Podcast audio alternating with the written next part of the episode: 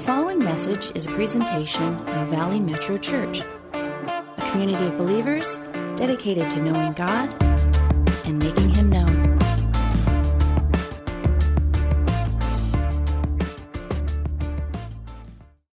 I want to talk to you today about um, an aspiration that many people in life have when you turn on TV, when you look at the news, if you pick up a, a magazine, uh, and it has to do with people's um, pursuit of greatness, at least pursuit of greatness the way they perceive greatness to be. And I want to talk to you about greatness today. I want to talk to you about stepping into greatness because I believe the Lord wants you to be great in the way He sees greatness. Now, a lot of people have their own view of greatness, and it might not be God's view, but God wants you to be great at everything He's called you to do, everything He's equipped you for, everything He's gifted you with uh, and the opportunities he has in front of us. He wants to step into. He wants us to step into greatness. I really uh, believe that. Now, when you talk about what is greatness, um, you know, different people would have a different uh, perspective, different view. Uh, on what is greatness. And uh, it depends on who you would ask. In fact, um, there are lists out there of the greatest, all kinds of things the greatest car, the greatest movies, the greatest song of all time. There's all kinds of things out there that would refer to the greatest. Um, if you ask Billboard magazine who's the greatest song, uh, they, they list uh, The Twist by Chubby Checker. Does anybody know that song? Okay, that's old school right there. Okay? Um, if you ask uh, Rolling Stone magazine, they would say uh, the greatest song is Imagine by John Lennon. Um, if you want to know what's the greatest movie, again, it depends on who you, who you ask. If you ask the Hollywood Reporter, uh, the Hollywood Reporter would say the greatest movie of all time is The Godfather. If you ask the American Film Institute, they would tell you the greatest movie was Citizen Kane. If you wanted to know who the greatest athlete of all time was, Bleacher Report would tell you that's Michael Jordan. And if you wanted to ask ESPN, they would tell you that's the running back Jim Brown. So there's these lists of greatness. If you wanted to know the greatest car, Edmunds.com says it's a 1932 Ford because it pushed technology ahead and made it available for everyone, which was profound. But if you ask CBS, they would say it's the Bugatti Veyron, which is the greatest car. So it depends on who you're asking on what really is the greatest in any category. What is the greatest? Um, but if we really want to know what greatness is, because we want to step into greatness, we would have to actually ask the greatest one, wouldn't we? We would have to ask the greatest one what is greatness to begin with so we know what we're really aiming at. And the greatest person, according to ranker.com, which ranks the top 10 and 20 and 100 of everything, um, lists the greatest person of all time being Jesus Christ. Jesus Christ. And I would agree. Can I get a witness in this room? Anybody else agree? Now, here's the deal. You can't even put him on the same category as anybody else. You can't. In fact, you have your birthday based on his birthday. Everyone on the planet has been dating everything for the last 2,000 years based on his birthday. Your birthday is based on his birthday. He has altered history like nobody else. Jesus Christ is clearly, undeniably, the greatest one who uh, ever lived. In fact, um, Alexander says this Alexander, uh, excuse me, Napoleon said this about Jesus. He was asked, Who's the greatest person who ever lived? And Napoleon was a ruler and he's conquering the world. And people thought maybe he would refer to himself, but this is what he said. He said, Alexander the Great, Caesar, Charlemagne, and I have founded empires, but on what did we rest the creations of our genius? Upon force. Jesus Christ founded his empire upon love. And at this very hour, millions of people would be willing to die for him. Wow. To live for him. He's, how many of you know Jesus isn't asking you to die for him? He's asking you to live for him. To live for him. But, but he was saying, right now, at this very minute, millions would just rise up to live and die for you, the greatest one who ever lived. So we want to know what greatness is by definition. We have to ask the greatest one, which is undeniably um, Jesus. And so when I was putting this together, um, you know, I was really praying over this, and I really felt the Lord saying to talk to you guys about this topic and, and camp out here. So just praying, seeking God on substance and what He wanted to share. Um, and one of the first things I did is I flipped to my concordance. I wanted to find scriptures on greatness uh, according to um, the Bible. And, uh, and, and what Jesus says about greatness. Now, here's, here's one thing that Jesus says, and we're going to look into here. Jesus equates, this might surprise some of you, but, but the world has a completely different view of greatness. If you were to ask people in the world, what is greatness and what does it take? You're going to hear a lot of different reasons or, or, or uh, principles or aims or aspirations on what greatness is and how to uh, attain greatness. But, but Jesus um, says greatness has to do with serving. Serving. And you're thinking, wait a second, greatness is usually having a bunch of people serve you, you would think. I mean, that's what the world would say. Greatness is aspiring to be this or that, or you hit this place where you win Grammys or Oscars, or you strike it, you know, rich with some invention or something. The world would usually say, the people who build these great things, or do these great things, or start these great companies, or start some kind of legacy, the world would look at greatness in a different realm. They would see a lot of people serving the one who aspired to greatness. But Jesus has a fundamentally different view, and we're going to look at that today. But when I looked up uh, the word servant in, in, in, the Bible, because serving has a, a lot to do with greatness in the lens of, of God, um, what's interesting to me, and it kind of just jumped right out at me, the word right before servant is serpent. Serpent. Of course, serpent is symbolic of the devil. We know that from the beginning in the, in the garden, you know, he's Adam and Eve, you know, he's coming around. So the, the devil is symbolic of the serpent and is equated to such throughout Scripture. But the point is, the word servant is right next to the word serpent. And I thought, wow, how ironic is that? Because how many of you know the devil was a fallen angel? You guys know the, the devil's a fallen angel. The devil was a servant. Angels are messengers. They're tasked with assignments. That's what his role, that's what his job was. That's what he's made for. And not only did the devil fall from his realm and reject everything that God wanted him to do in this realm of being a servant and a messenger of God, the devil not only did this, think about the paradox. Again, the word servant and the word serpent are right next to each other. But there is a great divide, a massive divide between these two words. It couldn't get any further apart. Um, the serpent not only is he a fallen servant, a fallen messenger of God, that's what an angel is, but he was not happy falling alone. Think about this. He was not happy falling alone. In fact, he was so re- relentless in his rebellion that he not just fell and, and, and stopped being a servant of God, messenger of God, he was relentless to the point where he took one third of the angels with him. Everyone say a third. One out of three. He's like, if I'm fallen, I want you guys to fall with me. And the devil was relentless with pulling, however he could, whatever influence he had, whatever platform he had, in some kind of way. The Bible is silent on the details, so I can't elaborate on exactly what went down or how. It just said pride was found in him and he was cast down. But there were a third that he must have been trying to attract over to his way, saying, Don't be a servant of God, let's serve ourselves. Let's be self serving instead of God serving. And how to do something with this paradigm, something with the tension between serving God and honoring God and breaking away and being self serving. Uh, the name for the devil is Lucifer, which means light bearer. So he had this place in heaven where God is here, and somehow he was able to reflect God's glory and po- supposed to be pointing it back to him. But, but somehow it seems when you look at the Old Testament passages on the fall, he, he seemed to say, Well, look at me, I'm kind of shiny, aren't I? I'm pretty shiny after all. And started to take the attention to himself. Instead of serving God, he started to become self serving, and this was the beginning of his demise. But again, he wasn't happy with just himself falling. He wanted to take a third of the angels with him, and he did. And that's a profound paradox because when I looked at these two words in the concordance, I'm like, my goodness, in the English language, they're right next to each other serpent and servant. Of course they are.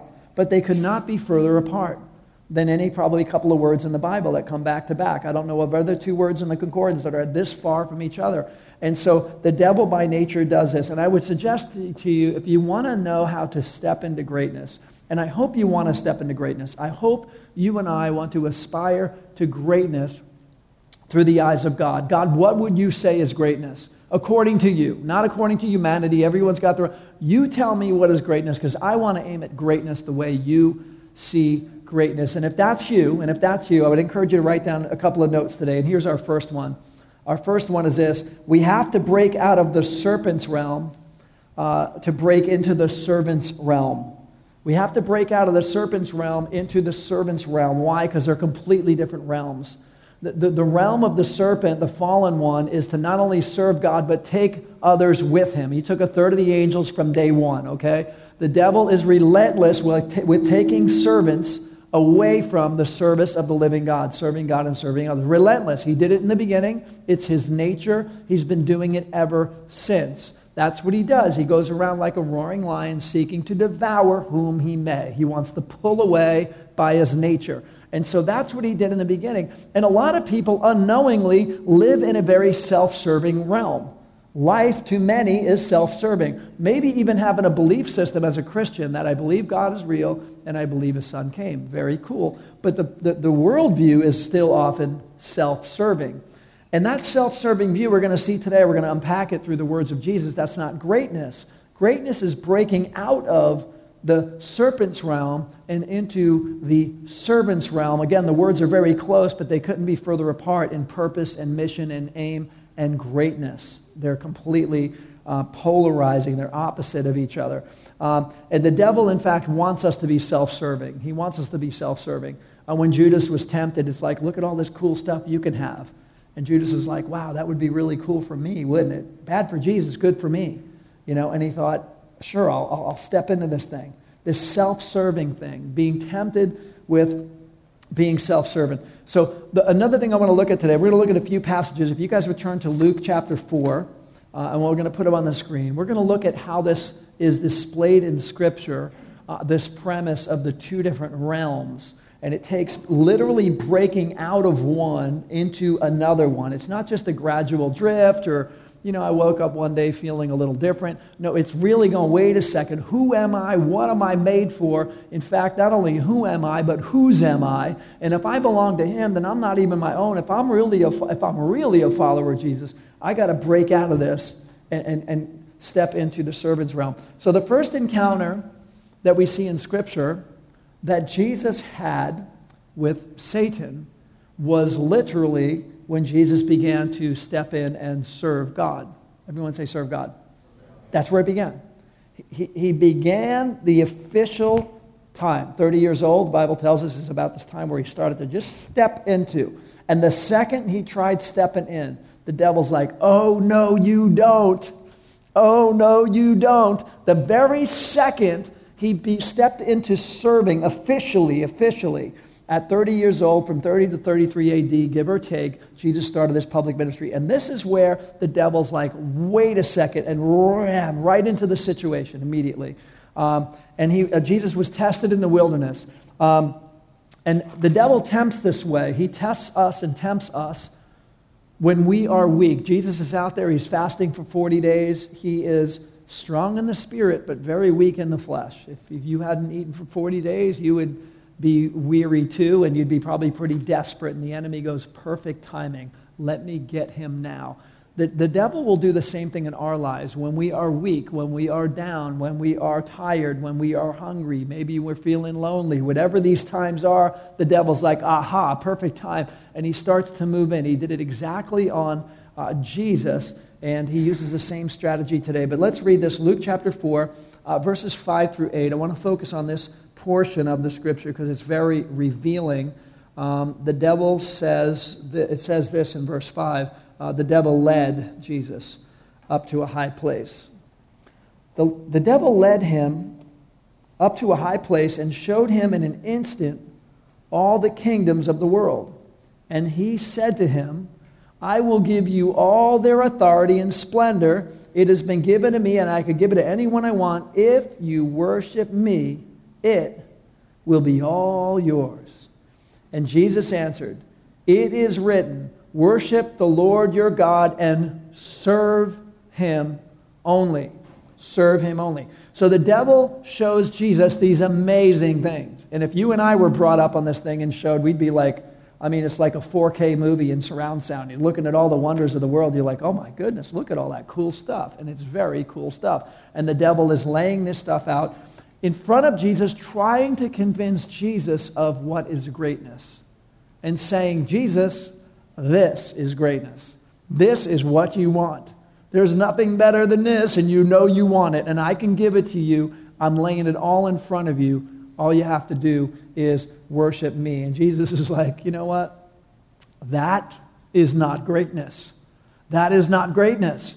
And here we see the paradox already. Well, it's the wonders of the world. Everybody would do jumping jacks over having some of that cool, shiny stuff. And Jesus is like, yeah, but that's not greatness. Greatness, he says, you want to know what greatness is? Greatness is worship and serve the Lord, Jesus says. That stuff you just showed me isn't greatness. And he told the devil, That's not greatness, Satan. What is greatness is worship and serve the Lord. This is the pathway to greatness, not all that self serving, shiny stuff. And this is a breakout. This is a paradox. This is a paradigm shift because most of the world looks at cool, shiny stuff as a cool reward. And it's okay to have stuff in life. Stuff is not evil. It's not what you have in life, it's where it's at that matters. Amen? It's where it's at that matters. Nice stuff's not a problem. There's people in the Bible who had nice stuff. It's not what you have, it's where it's at. If we're aiming and coveting at things because it's nice, and then guess what? We took God off the throne and we put stuff up there. Money's not the root of all evil, but l- the love of it is. And this is what happens in life. Some people start to aim at stuff and go after what they think is greatness. And, and it happens all the time. And it can even happen in the church to believers. And, you know, the devil was trying it with Jesus and saying, listen, that is not greatness. So, so here's our second point this morning. And Jesus is saying it right here because the enemy is trying to show him everything great that he would possibly want. Everything that he would want to go for in life is right here on a silver platter right in front of you, Jesus, and all you got to do is worship me to have it. And, and Jesus is laying out what greatness. Step number two is we can only achieve greatness by serving. By serving. And we're going to build on that, and you're going to see why in a minute. Did some of this, some of you might say, yes, I already know that, and I already see that. But some of you are like, oh, I'm not really sure about this. You're going to see the scripture build on this theme and just how monumental this is as the pathway to greatness. There is no other pathway to greatness, at least through the lens of God uh, being everything that God made you to be, uh, walking out the fullness, living the abundant life. I'm telling you, it's the realm of, of, of servanthood and serving, and Jesus builds on it. Um, so the, Jesus isn't just saying we just believe in God. Uh, he's, saying, uh, he's saying in this passage, worship the Lord your God and serve him only. And Jesus puts this together. If you love God and you say you do, well, then worship and serve him. This is what he's kind of saying. In Scripture, Bill, it's not just one time. This comes up repetitively in Scripture about serving God being tied to our belief.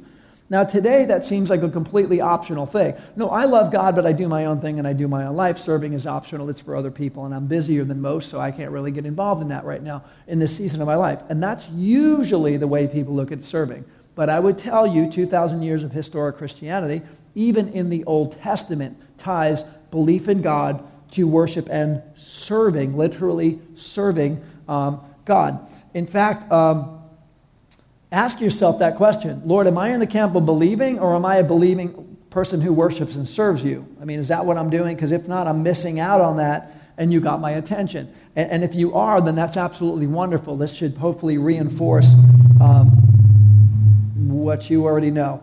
Um, so Deuteronomy 11:3 says this, 13, you don't have to turn there, but it says this, "Love the Lord your God and serve him with all your heart and soul." Love the Lord your God and serve him, serve him with all your heart and soul.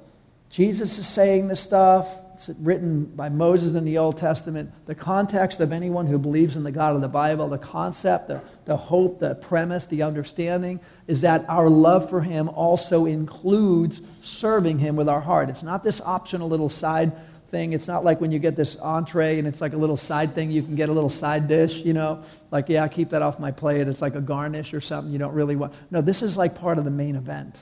Serving God is part of our pathway to greatness. It's really really important. And then so the, the next one we look at, it's in Matt, uh, Mark chapter 10, if you want to turn there. Um, this, is, this is pretty cool. Now, the, the disciples, uh, Jesus is showing them things about greatness. And for some reason, they're not getting it yet. They still have their own view of what is greatness. And again, this can happen in our lives. We can believe in God, we can read the Bible, but still have our own view of greatness. That's going on with the disciples. So the disciples have their own view of greatness, and Jesus is like, wow, okay, let me, let me help these guys out here. So what happens in Matthew chapter 10, we're going to read it in just a second, but you have two brothers, James and John, and they figured out, they figured out how to be great. They were working on this for a while. They came up with a plan, and we go, this is it. This will be epic, monumental. This will be great. Greatness is, to us, James and John, greatness will be having permanent box seats with Jesus in eternity forever. That couldn't get any cooler. Like Jesus is here, and we're like right next to him. Like we're like selfies, bros, me, us and Jesus. Like this is it. This is the picture. This is greatness. This is going to be great. So they strategize and they position themselves and they plan on and they begin to communicate their pathway, what they think is stepping into uh, greatness. And I don't know why it is, but it seems like as humans we have this kind of idea that somehow getting close to greatness might like rub off on us. You know what I mean? Like it's almost like uh, if LeBron James is sitting there and I could sit next to him, like I'm supposed to be a better basketball player, you know, because I'm sitting next to LeBron. Or if, if Eric Clapton is sitting there, I can sit next to him and I'm going to get his guitar skills somehow are going to like wash off on me or something. Um, it could be like sitting next to Bill Gates, you know, um, and, and thinking, wow, I'm going to get all these business ideas. It's going to like rub off. His greatness will rub off on me. And, and, and the disciples are thinking the same way. We get close to Jesus, and we're going to have these epic box seats in eternity, and this will be cool. Everybody will go, wow, you guys really are great. And so um, they, they, got this uh, idea, but Jesus needs to sit them down and explain to them what is true greatness, because again, they're following Jesus and they're still off. They're still off about greatness. Uh, it says this in Mark chapter 10, verse 42 to 45. So Jesus called them to him and said, as you know, the kings and great men of the earth lord it over the people. But among you, it is different. Whoever wants to be great among you must be your servant. And whoever wants to be greatest of all must be the slave of all. For even I, the Messiah, am not here to be served, but to help others and to give my life for a ransom for many. This is profound. Um, Jesus says for us Christ followers, if you're a follower of Jesus here today, I trust you are because we came to God's house and we're exploring God, what do you have for me? Show me some things, give me some encouragement, give me direction, give me fire for my soul, and give me uh, the power to love and to live my life in the times we're living in to be effective. That's why we come to God's house to worship, to rally together, and to grow together. But Jesus is saying, listen, greatness for my followers, quote unquote, it's different. It's different. Everyone say different. Great, listen, you got to know this. Greatness is different for you than it is for people in the world. It is. And we can't forget that. Um, sadly, I've seen people in the church pursuing greatness and then all of a sudden going, oh, wait, maybe that's great. And pretty soon you're like, what happened? Uh, their idea of greatness changed. Or they forgot what true greatness was and they start walking down a path and you're like, oh no, what's going on over there? And so, greatness, Jesus is saying, first of all, to two disciples who walked very close with him two disciples who got in on a lot of the cool, miraculous things. Jesus sits down with these guys and says, Guys, greatness is different for you. For us followers, it's different. It's not the same as it is for the world. So you got to be very careful how you and I measure. We have to be careful how we measure greatness. Um, Jesus is saying, hey, follow my example. You want to know what greatness is? Follow my example. I didn't come to be served, I came to serve uh, others. I didn't come to be a self serving person and show you greatness that way because greatness cannot be obtained that way. Follow my example. He's the greatest one. Follow my example, and I will show you greatness, but it's not the way the world sees it. It's by serving others. And so, this is the definition of true greatness. This is our third point this morning. The greatest of all is the servant of all. The greatest of all is the servant of all.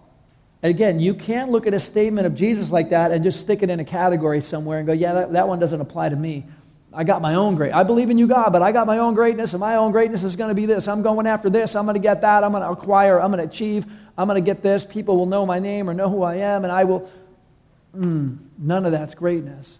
God may put you in a place and elevate you, and people may know your name. But listen, if we humble ourselves in His sight, He will lift us up. Amen? We can't be self serving and self promoting and self ambition. Uh, it doesn't mean you don't have goals and aspirations in life, it just means they're tempered in the ways of God.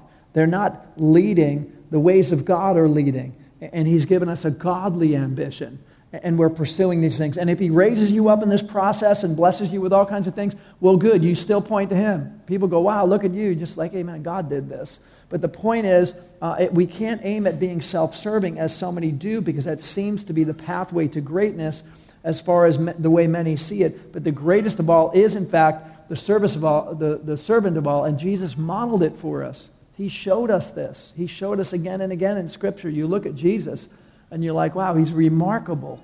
He's God's son. He's got the power to calm seas and raise the dead, and yet he is so humble and so um, gentle, and he's so um, obviously the ultimate servant.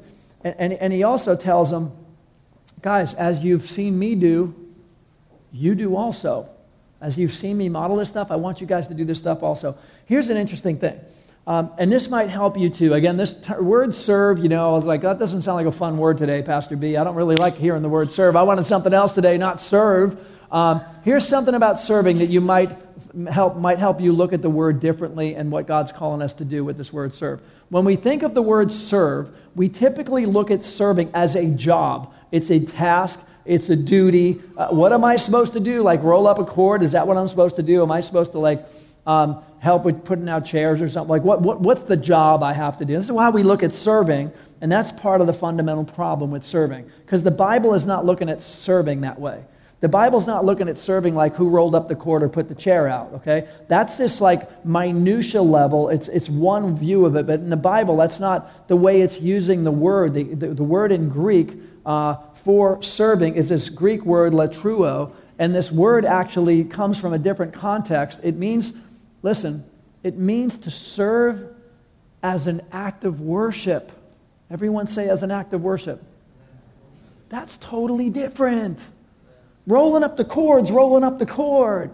Putting out the chair is putting out the chair. But listen, rolling up the cord is an act of worship? Like, really, God? Putting out the chair is an act of worship? What does that even mean? Do we, do we have a category for that? Because the Bible does. This is the category of the Bible. This is the category of the Bible. There isn't another category. So if we're thinking if it's like just that thing and they, they ask me to do some job or some task, I don't know what I'm supposed to, that, that's just the minutia level of just the task. We're thinking on the lowest base level. But the Word of God is not using it this way. And it comes up again and again and again and again. You can look up this word and see all the times it's used in Scriptures. And nine times out of ten, the word serve is being used as a serve in the context to a believer, serve as, a, as an act of worship. So, God, what I am doing, I'm not doing it to make somebody happy, I'm doing it unto you. Does that make sense? What I'm doing is for your glory, it's for your honor. And, and God's like, I know, I see that. God's like, I see what you're doing. And I see that you're serving me by serving others, and God is smiling on that, literally smiling on that. And that's important to know because sometimes you think you do a job, you know, you, you do a little thing here and maybe nobody notices, and what's the point? I'm just doing this job because somebody asked me to do it. And then again, that's completely missing the mark entirely. What this is about is doing what we do, what God calls us into. The greatest of all is the servant of all. And what we do is literally an act of worship where God is like, that's pleasing to me. God is smiling on you and I when we step into these things. It's pleasing. Um, so this is really important. So this, this act of worship, guys, we don't serve to get anywhere in life. We don't earn our way to heaven. We don't do steps and work our way there. But you have to know if you're a follower of Christ and he already gave you heaven, well, guess what? Our serving is in response. Amen? It's in response to what we've already been given. It's a response to grace. Serving God is a response to grace. If you've received grace, then that should be the natural response. And if we don't serve or don't want to, we should really check how we come to terms with the grace that's been given to us. How we really come to terms with the magnitude of the gift of grace that's been given to us by Jesus.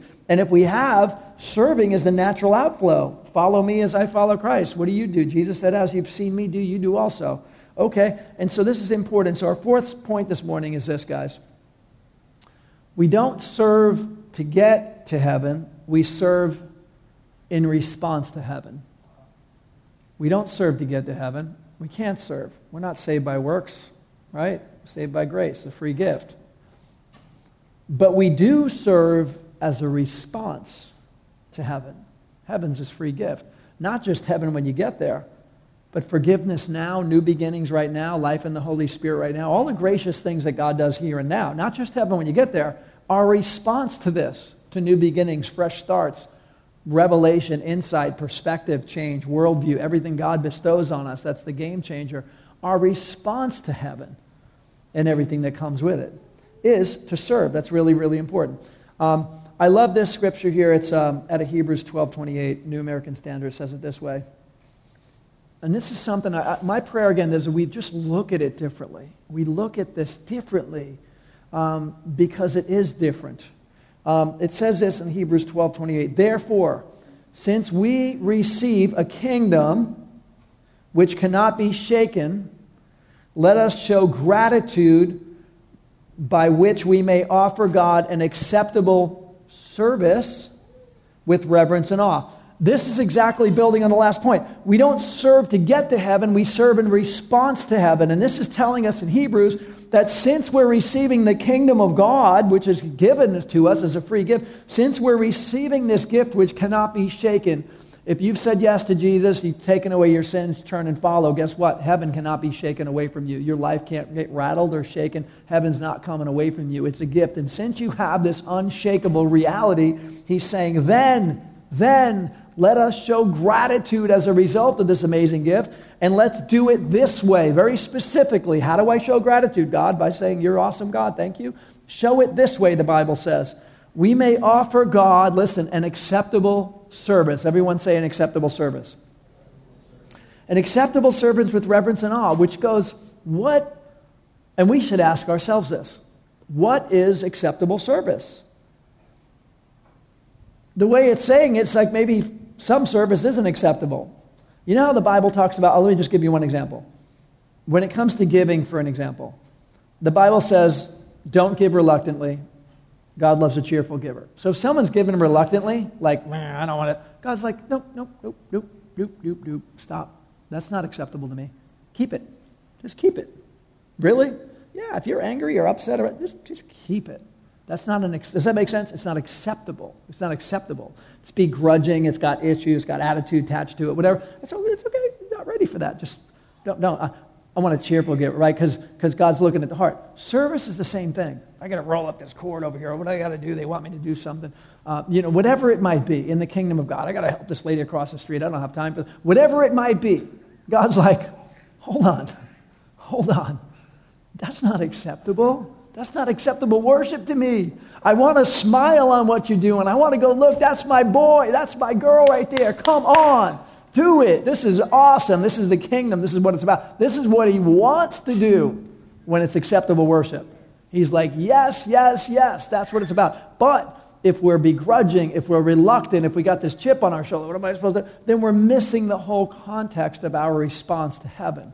This is saying, since we're receiving an unshakable kingdom, show gratitude by, this is how, this is how you show gratitude, by acceptable servants, service, acceptable service.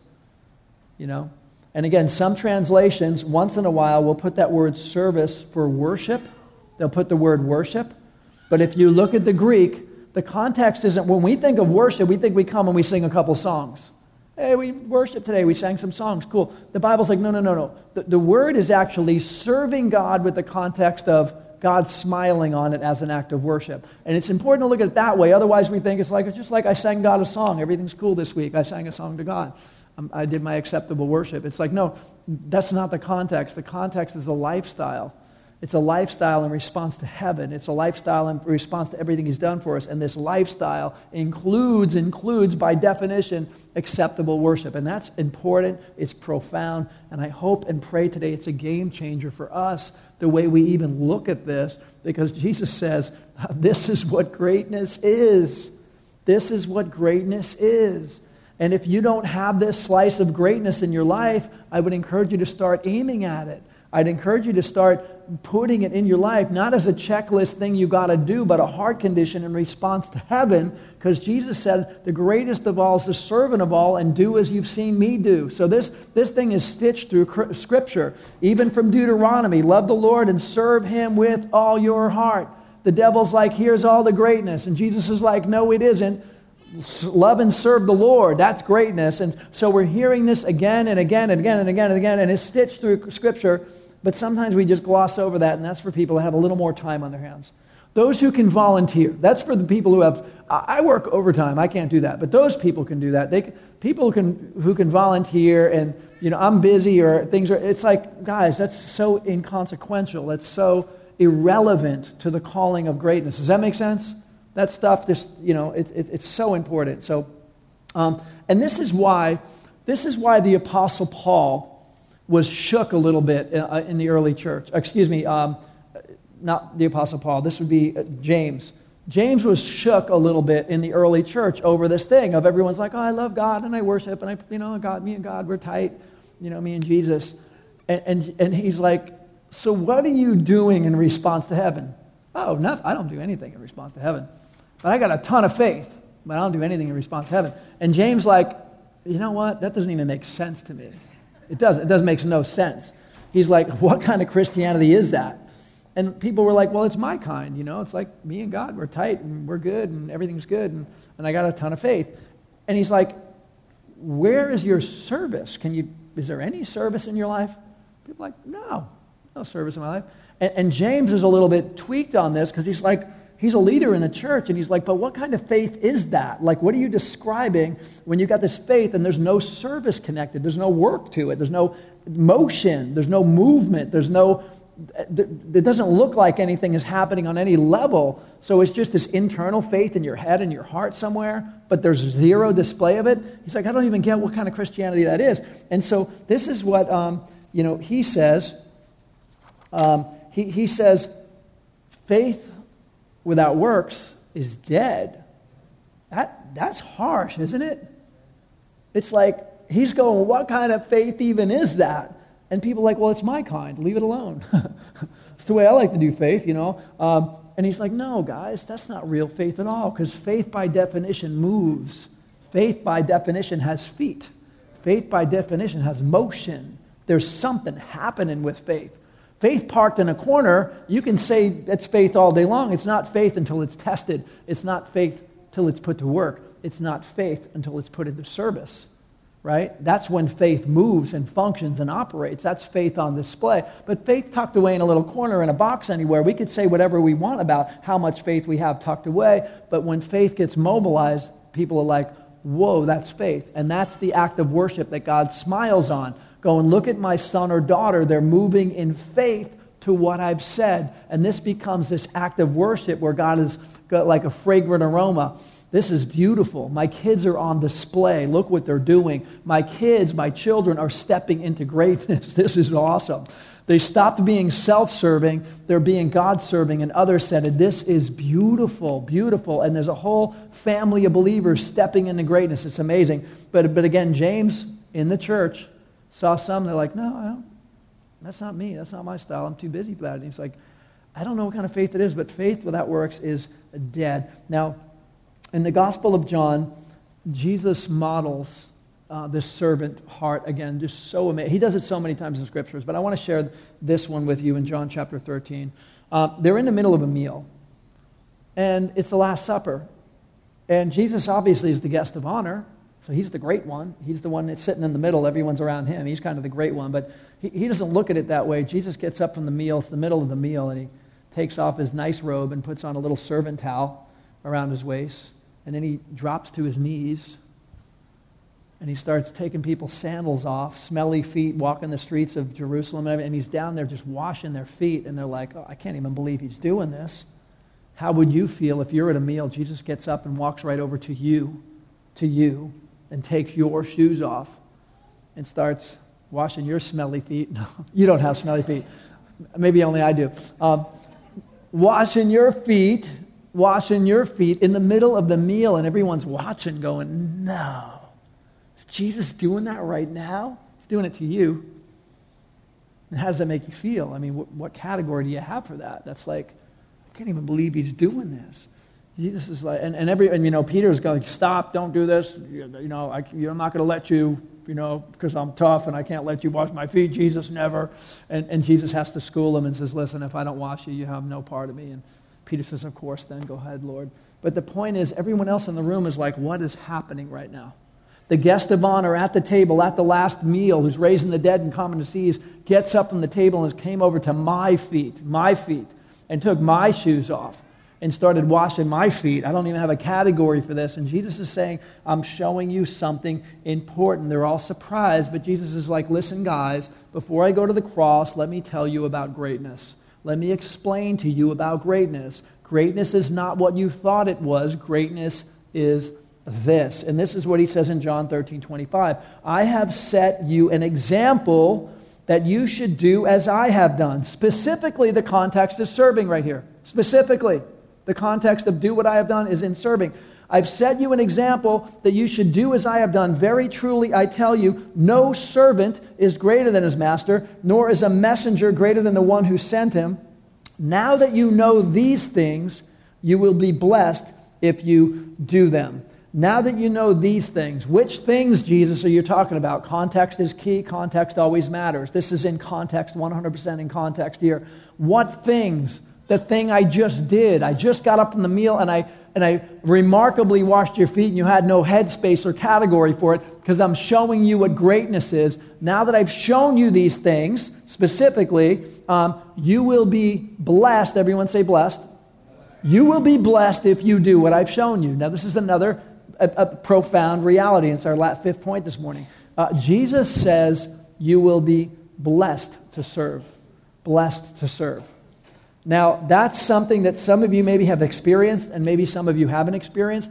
Um, but I will tell you when, you, when you serve the Lord, and we serve the Lord by serving others, um, when we serve the Lord, the Lord smiles on your act of worship. The Lord smiles on your um, your sacrifice. The Lord smiles on your service. Again, the word is that word of service that is a, a, a, an act of worship. And when you serve God, He smiles on you and He also blesses you. And some of you know exactly what I'm talking about. You've seen God's reward. I've seen God's rewards and blessings in my life. I didn't do anything for the reward of the blessing. I did it as a response to heaven and everything He's done for me, right? He loved me first. I'm just trying to love Him back. Anybody else in the room? Right? I'm just trying to love Him back, right? And in response to heaven, I'm, I'm, I'm, just trying to love him back. I'm, I'm just trying to take his word at face value. If you, if you love me, then do what you've seen me do, okay? And, and specifically in the context of serving. And the, the pathway to greatness is serving. The servant of all is the greatest of all. Okay, I'm going to follow your lead on this, Jesus. But I have seen the Lord move in our lives and our family and do some blessings in certain areas. And I'm like, only God could have done that. There's no other way this could have happened. Only God could have done it. So the point is, God does in fact bless and reward. The Bible says He's a rewarder of those who diligently seek Him. So the rewards of God and the blessings of God come in the way and the style that God sees fit. They don't always come in the way and the style that we expect, but they are in fact blessings and rewards. And the Bible says, in Jesus' last words before the cross, are what you've just seen me do to serve, to, do, to get out of your zone do something a little uncomfortable, which getting up from a meal and tying on a thing and hitting your knees and washing feet is a little out of the zone. And by the way, he's probably not asking anyone in the room to actually wash feet. That's the, is that the good news? Is that the good news? Uh, he might, but probably not. Uh, but, he, but he's, got thing, he, he's got things for you to do. He's got things for you to step into. He's got these works of service created from the foundations of the world, the Bible says, for us to step into but we'll only do it when we step out of the realm of the servant, serpent. And I, not that we think we're in the devil's realm, but we're in a worldly realm when we're self serving. We're just in a, in a worldly realm. When we step out of that realm into the realm of Jesus, the greatest of all, the servant of all, it's like, oh, it's different over here. It's different over here. And then we trust God, and He leads us to places, and He sustains us in the process. And so great things happen, guys. My life has changed dramatically through serving. I remember the very first time I served, they, uh, friends of mine asked me to um, go down to Skid Row, and they were feeding uh, the homeless down there. And I had a truck. I might have shared this with some of you guys before, but I had a truck, and they're like, oh, cool, can you help us serve, and can you bring some you know, these big Kool-Aid jugs, you know. And so I'd fill them up in the morning, these big, got on 20-gallon jugs of, you know, Kool-Aid mix in my truck and some tables. And we'd go down there, and it's like lives were changing. Lives were changing. And you just got to be there and be a bird's eye view. And if you're giving out a sandwich, you're giving it out in Jesus' name. And, and, and some remarkable things started to happen. And I, I just got to tell you, you leave there and you go home for the week and you're like, I'm just not the same anymore. Uh, uh, God's changing me. He's changing my perspective. Uh, he, he's just changing my worldview. And it happens through, through serving. And later on, prison ministry. I did prison ministry for many years. And, and, and I never thought, you know, if you asked me years ago would I be doing prison ministry, I, I, wouldn't have said yes. But, but in following Jesus, feeling the prompting of his spirit to step into these areas of serving, uh, prison ministry changed my life dramatically. And then I was going into youth facilities and, and, and then a youth pastor. But a- along the way, I, I you got to say, when it comes to serving, you, I don't know how to put this any clearer. If you're a follower of Jesus Christ, you can't say no to serving, family. Can I just be frank? Not frank, I'm Pastor B. But um, you can't listen. If you're a follower of Jesus Christ, you cannot say no to serving. I mean, I, I, I don't want to be the one to break it to you, but I got to go back to James and go, I don't know what kind of faith that is. I don't know what kind of faith that is. Oh, today everyone takes their persuasion and whatever they want to do. I'm saying historic Christianity of Christ followers, of disciples. I don't know what kind of Christianity that is. That's totally removed, removed from Orthodox Christianity, the family of believers. It, uh, serving was who we are and what we do. It's part of our lifestyle. So if you're today in a category, I really want to encourage you to check your heart and go, Lord, what's stopping me from serving? Except for I got to sacrifice maybe some time and effort and energy and get uncomfortable. But what is stopping me? Because if that's what a believer does, if that's just who we are, then God, I want to step into greatness. I don't want to be over here pursuing my own realm that when we get there, we, we started our series out in New Year's about the guy who said, I got great plans. I'm going to build this, and I've got so much grain. I'm going to build more things to store my grain, and I am so successful. A business is blowing up and I've got, I got it set. My retirement is dialed. And he, he, he, built this building silos to put all his grain. He's like, this is cool. And, and he didn't even know, but how many of you know our days are numbered? The Bible says that. He didn't know his life was going to be required of him like the next week. He had no idea, but he thought that was going to be great. And he was going for greatness. Every bone in his body said that would be great. He even had friends high fiving him, chest bumping him, saying, That's great. And he's going after it. Until God's like, oh, I'm so sorry, that's not great at all. That's not great. This would have been great, but you were too busy with that to do this. And his life was, and it was just a shocking passage of like, what is greatness? What are we doing with greatness? Are we identifying greatness? Are we understanding what it is? And if we do, are we looking at the great one to see what he says about greatness? Are we stepping into greatness according to the great one? And if we are, wonderful. This is where it really begins. This is where you get to be part of God's solution on planet Earth. This is really, you know, God, God designed so much solution on this planet through his people. I know we pray and we want God to do all these things, and he still does. He provides and does, you know, he can move mountains, he can do all kinds of things, but he often mobilizes his people, the family of believers. He mobilizes people to step into the things he's calling us, and this is when the world starts to change around us in profound and beautiful ways. So I know if the worship team comes up, I want to close out in prayer uh, on this. But, but I, do, I do really feel, guys, that this is something that uh, this isn't just a passing idea, a passing concept, or a passing thought. This is this glaring reality. It's, it's, a, it's a major piece of God's kingdom. That if you do love the Lord, if you do, Deuteronomy, then serve him with all your heart. Um, if uh, the devil wants you to be self serving, Jesus is like, that's not greatness. Greatness is serve the Lord only. And so, this thing, it doesn't mean you don't have your job and your career and your aspirations, but, but you have to check with God and say, Lord, how can I engage with the work that you have? How, what is my part in that? I don't know, but where do I start? And you take your first step by faith. You don't take your first step by proof, you take it by faith. And when you take that step by faith, God will lead you in the next step and the next step. And it gets beautiful, guys. You're going to have some great stories to tell. You're going to see lives change around you, and you're going to be stepping into greatness. You will never regret stepping into greatness. You will never regret it. And when you do, your service to the Lord is an act of worship and you're making him smile. So I want to encourage that if the worship team comes up and we're going to um, we're going to close in prayer right now. So mighty God, would you guys stand with me, please? Um, Lord, we just come before you this morning, God. I just want to pray for everyone in this room, Lord, all of us, all of us, that we would understand.